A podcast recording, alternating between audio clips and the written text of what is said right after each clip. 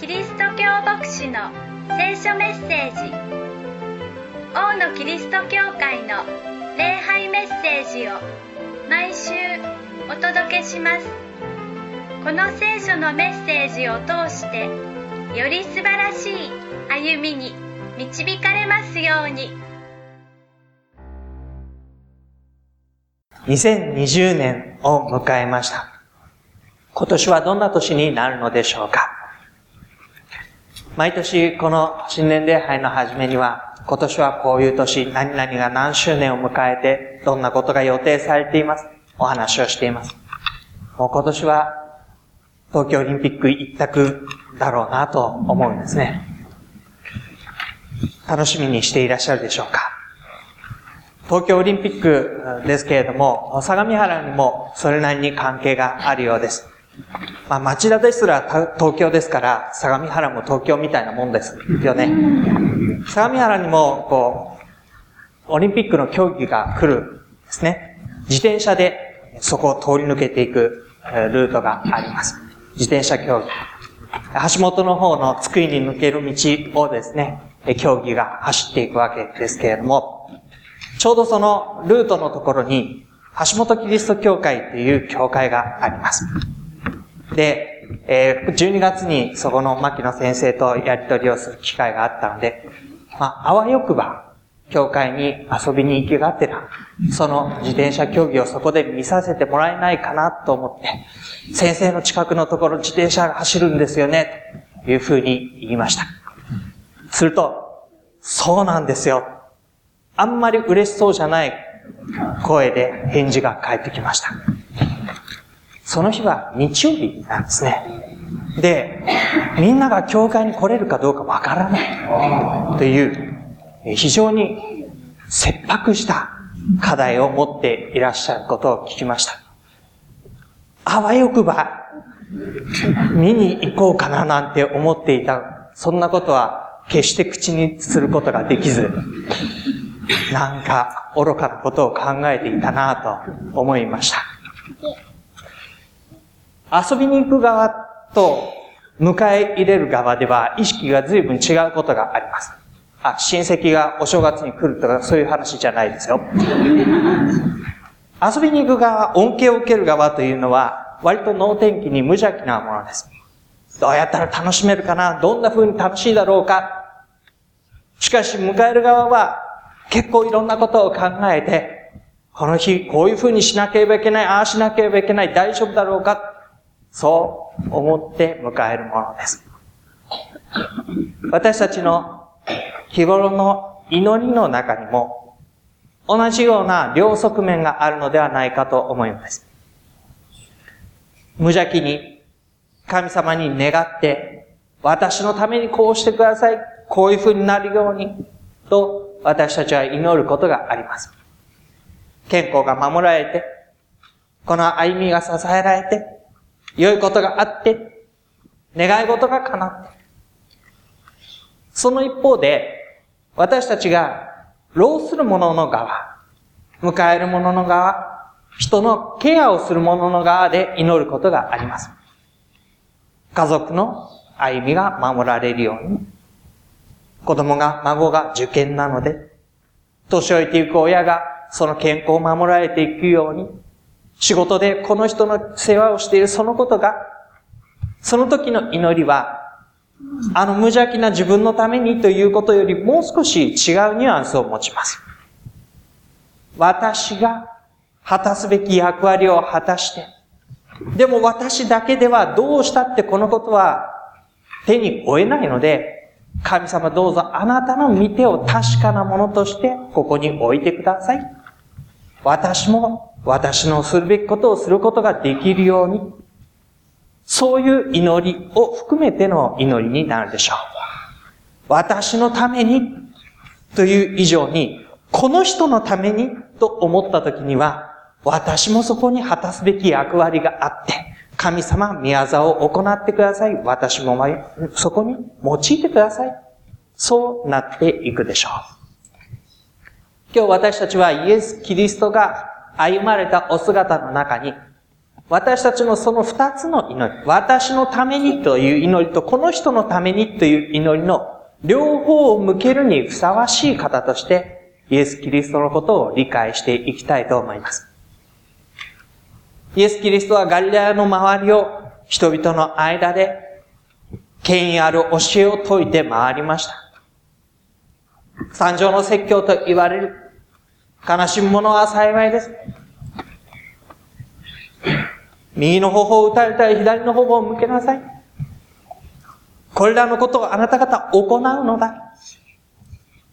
それを行う人は、硬い岩の上に家を建てた人と同じ。これを行わない人は、砂の上に、簡単な砂の上に家を建てた人と同じ。雨が降って風が吹きつけたとき、その砂の上に建てた家は、これらのことを聞いても行わない人の歩みは、風で倒れてしまう。潰れてしまう。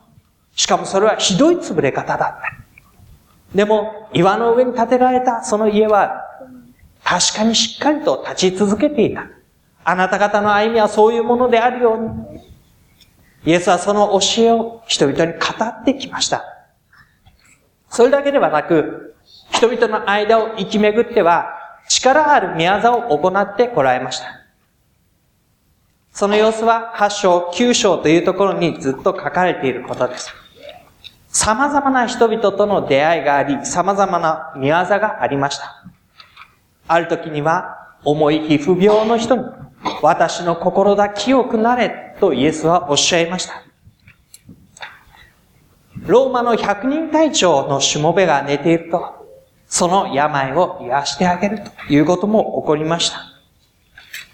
ペテロの姑、高熱でうなされているそのところに入っていって、彼女の高熱を沈め、そしてそのペテロの周りには、湖で暴風が起こってくるとき、その嵐を沈められるということもしました。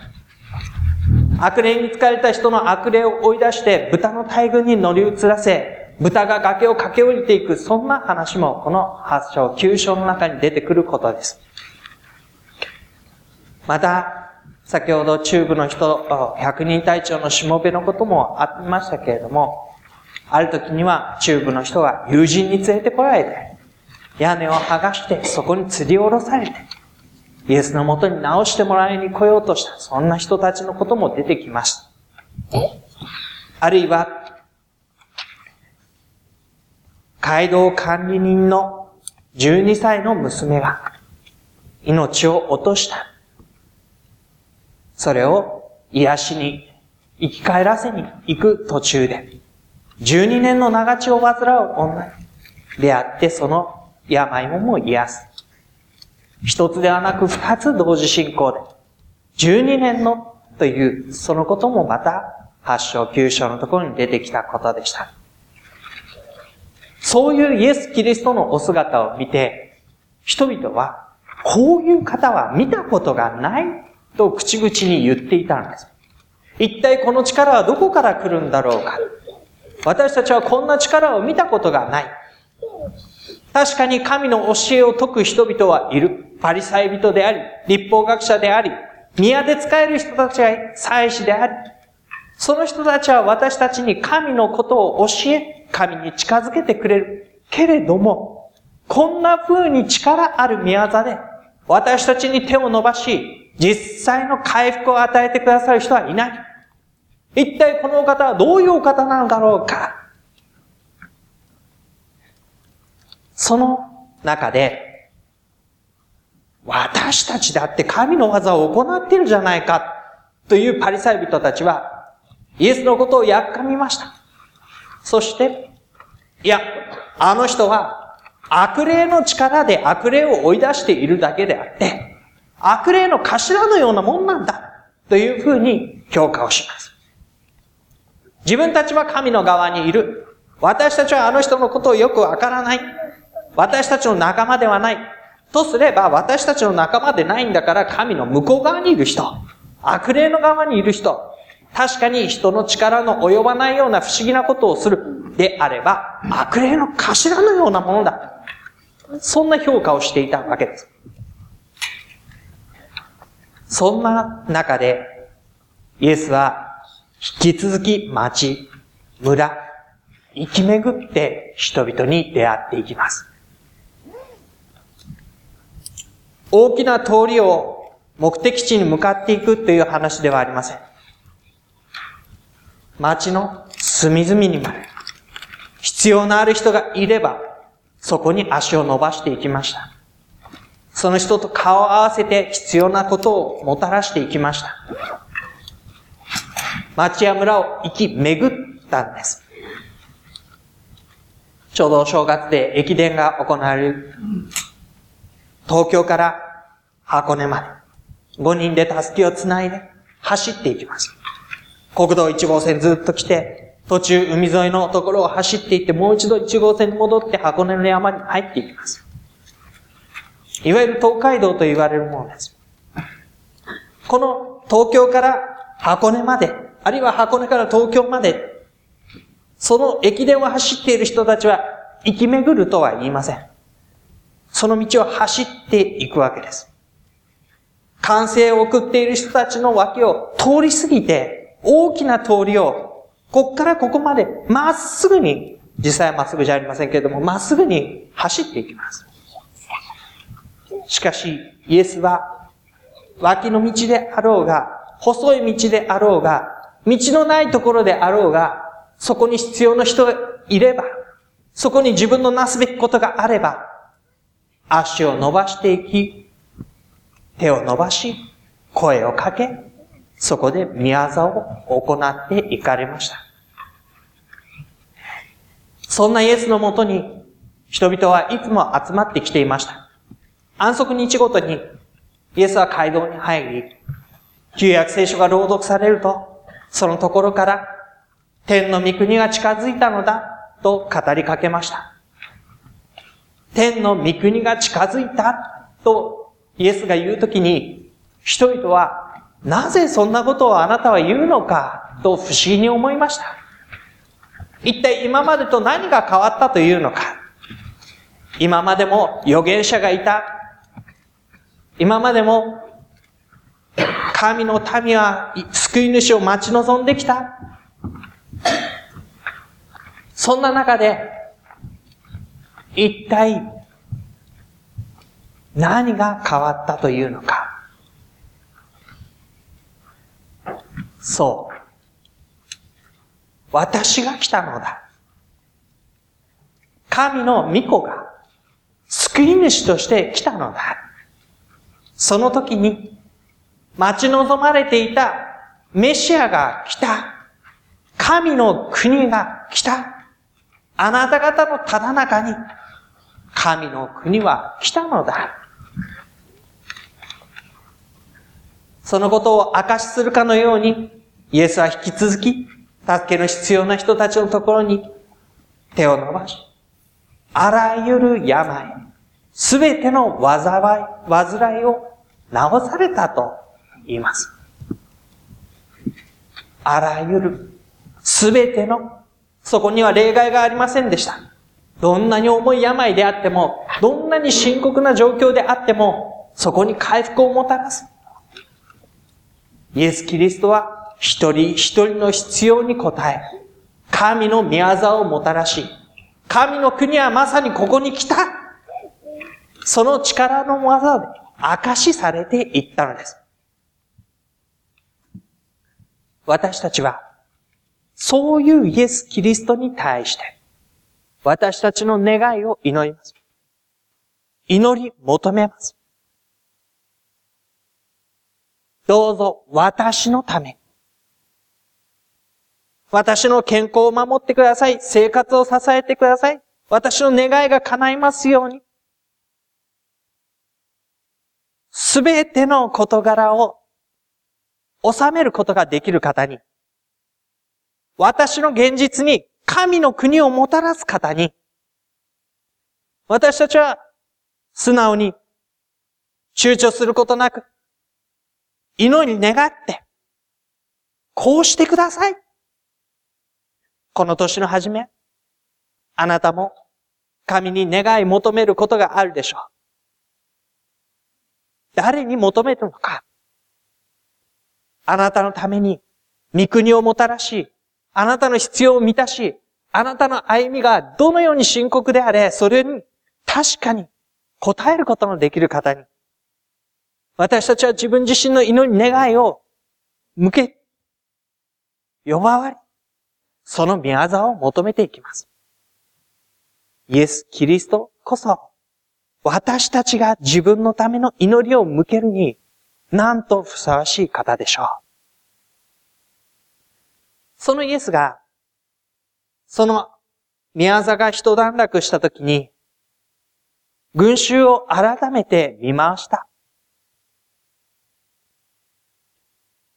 その時、イエスは、こう思いました。なんと、かわいそうな人たちがここにいるのだろうか。いても立ってもいられないような、お腹の中からそのことが気持ちとして湧き上がってくるような、そんな思いを持って、人々の歩みを放っておくことができない、と、かわいそうに思われたと言うんです。この人たちは、羊飼いのいない羊のようだ。羊は弱い動物です。群れをなして生きていく動物です。その群れを牧して導く羊飼いが必要な動物です。羊飼いが導いていって、草のあるところに行って、その草をはませ。水のあるところに行って水を飲ませ。夜には他の獰猛な獣から守られるようにと番をし。そうして、やっとのことで生きていくことができるのが羊。しかし、その羊飼いのいないような羊じゃないか。この人たちは、放っておいたら、弱り果てて、倒れていってしまう。弱り果てて倒れる確かに、神を抜きにした人生は、弱り果てていくかもしれないなと思うことが多々あります。神を抜きにして生きていくということは自分の力で生きていかなければなりませんので、当てになるのは自分自身のみ。ある時自分の力の限界を感じれば、弱り果ててしまうことがあるでしょう。イエスは羊飼いのいない羊のように弱り果てて倒れているようだと思われました。倒れるというのは、打ちひしがれて瀕死の状況になっていて、もうダメだ、命ついえてしまう、そういう様子です。果たして、神を抜きにした人生ってそんなに打ちひしがれるほど倒れ果てて命ついえるほど深刻だろうか神の目から見たときには、そうなんだって言うんです。神が、神を抜きにして歩んでいる者たちをご覧になったときに、その姿は、ただ単に弱り果てて倒れそうで大変だねという話ではなくて、弱り果てて、倒れて、命ついえんばかりの状態になっているのを、このままではいけない。放っておくことができない。心の内から湧き出けるような思いで、どうにかしなければ、と、かわいそうに、神様は私たちをご覧になる。そんな思いの中でイエスは弟子たちを呼び寄せてこう言われました。収穫はすぐそこに整っているのだ。しかし、働き手が少ない。収穫はすでに神によって備えられている。ここで羊を飼うイメージから畑のイメージに話が変わっていきます。羊を飼うというのは羊飼いが一人いればそれで大丈夫なんです。でも、畑は、その羊飼いがいるだけではダメです。農夫がいるだけではダメです。農夫が、長い時間と手間をかけてこの作物を実らせていき収穫をすることが必要です。畑を耕し、種をまき、水をやり、手入れをし、いらない芽を抜き、色づいてきたその穂を刈り取って収穫することが必要です。長い時間と手間がかかる。収穫の主は、すでにその収穫間際のところまで宮沢をなさる。けれども、最後の収穫、ほんのわずかな部分ですけれども、でも最後そこに携わる者たちが必要なんだ。収穫は多いが働き手が少ない。だから収穫の主に、収穫のための働き手を送ってくれるように祈りなさい。弟子たちに向かって言いました。収穫のための働き手は、こういう人だ。神の憐れみの心を共有して、ああ、本当にかわいそうな人たちのためにどうにかしなければいけないのだ。同じ気持ちになって労する人。神様の技のために実際に手と足を動かして労する人。そういう収穫の働き手を送ってくれるように祈りなさい。そう言われたイエスは、なおも十二弟子をさらに近くに呼び寄せて、そして彼らに、汚れた霊どもを制する権威をお授けになった。霊どもを追い出し、あらゆる病気、あらゆる災いを治すためであった。まさにイエスがなさってきたこと、そのことを同じようになす権威を弟子たちに与えて、彼らをそれぞれまちまち村々に送り出していった。彼らは収穫のための働き手を送ってくださるように、神に祈りなさいと言われ、言われたすぐそばから、あなたがその働き手になるのだと言って、霊的な権威を持って送り出されていきました。私たちはこのイエス・キリストを見ているわけです。このイエス・キリストにある歩みを共にしようとしています。私たちは、この人のために立ち上がる人が必要だ。この人のためにどうしてくださる人が必要だ。この人のこの現実をこのまま放っておくことはできない。どうにかしなくてはいけない。心の内に、その思いを抱きます。そしてそのために、見業を成してくださる神を見上げます。どうぞこの人のために収穫の働き手を送ってください。私たちが祈るときに、そうだな。放っておくことができない。私の見業を行おう。だからあなたが生きなさい。神の権威を持って、神の思いを共にして、神の手となって足となって、労する者として、私たちは送り出されていきます。このお方に私たちは祈るのです。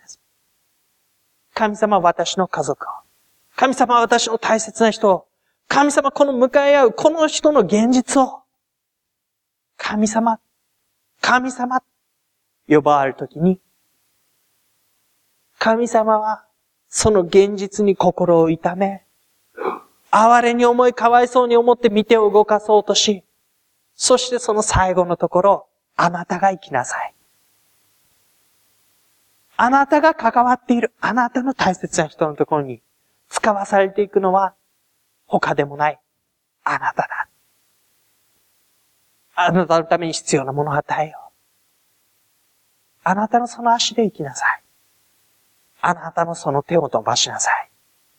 あなたのその耳を傾け、あなたのその口で語り、あなたのその目でちゃんと見守ってあげるように。その収穫の主に使わされていく私たちは祈る。求め。私のための祈りのみならず、私の大切な人のためにという祈りもまた、このイエスに向けるのがなんとふさわしいことでしょう。イエスは、私の大切な人の歩みについて、心痛め、どうにかしようと見てを伸ばすお方です。そしてその最前線に、私を使わし、用いられるお方なのです。今年はいつもより1日多い366日あります。私たちはこの一年を神に祈りながら歩みたいと思うのです。毎日一つのこの同じ祈りを持って歩みましょう。本当はそう言おうかなと思っていました。でも、それにはあまりにも、一人一人が抱える現実、直面するもの、祈りの願い、心の思い、あまりにも様々でしょう。一つの祈りで全てのことをカバーできるほど単純な現実を私たちは生きていません。ですので、私たちはこの一年、366日、いつも変わることのない神に祈り続けるということをしたいと思うんです。その時々祈る言葉は変わってくるでしょう。私たちを取り巻く状況も変わってきます。しかし絶えず変わることのない私の祈りを聞き、私の大切な人のことも心にかける方に、私たちは祈り続けたいと願うんです。真実な、変わらぬ神に、信頼し続けて、祈り続ける。日ごとに。私たちがこの方と共に歩む。その中で。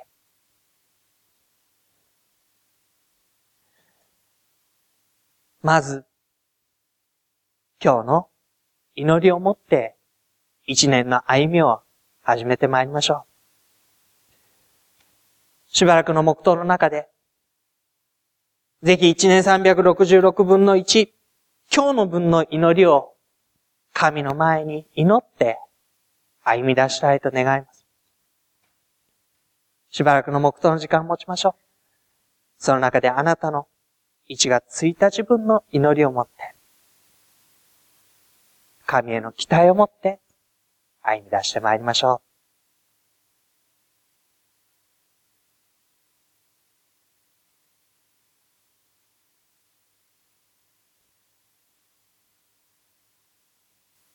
天の父なる神様、絶えずあなたを見上げて祈るものとさせてください。喜び楽しみの時、感謝を持って祈るものに。悲しみ嘆きの時、なお信頼してあなたに祈るものに。あなたがその祈りに耳を傾け宮沢を行ってくださる方であることを心から感謝します。救い主、イエス・キリストのお名前によってお祈りします。アーメン。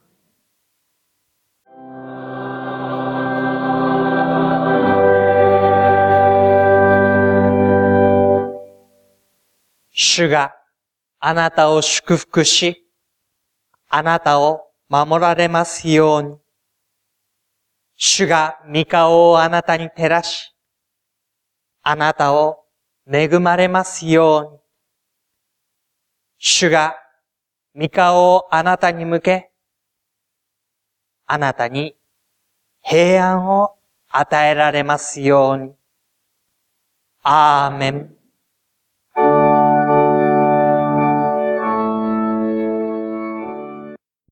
王のキリスト教会の礼拝メッセージをお届けしましたお聞きになってのご意見やご感想をお寄せくださいメールアドレスはのぶアットマーク牧師 .jp nobu アットマーク bokushi.jp までお待ちしていますあなたの上に神様の豊かな祝福がありますように。